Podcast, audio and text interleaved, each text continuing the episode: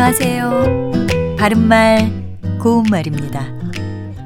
밥그릇이나 커피잔 같은 것에 금이 가서 제 용도대로 사용하기 어려워질 때가 종종 있습니다. 이럴 때 미련 없이 버리는 분들이 있는가 하면 버리기가 아까워서 연필꽂이로 쓰거나 다른 용도로 활용하는 분들도 있을 텐데요.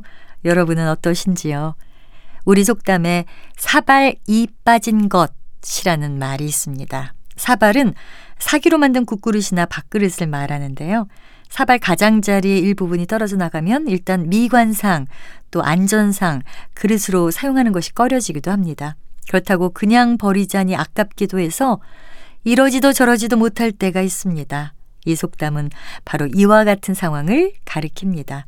쓸모없이 되어서 그대로 두기도 불편한 물건을 비유적으로 이르는 것이죠. 이와 비슷한 한자어 표현으로도 생각나는 것이 있습니다. 바로 계륵인데요.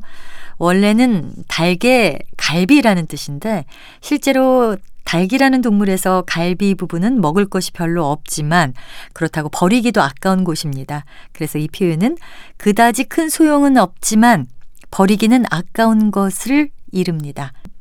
또 몸이 야위어서 뼈만 남은 것 같이 마른 사람을 놀림조로 이룰 때 갈비 또는 갈비씨라고 하는 것처럼 게륵은 몸이 몹시 약한 사람을 비유적으로 이르는 말이기도 합니다. 바른말 고운말 아나운서 변희영이었습니다.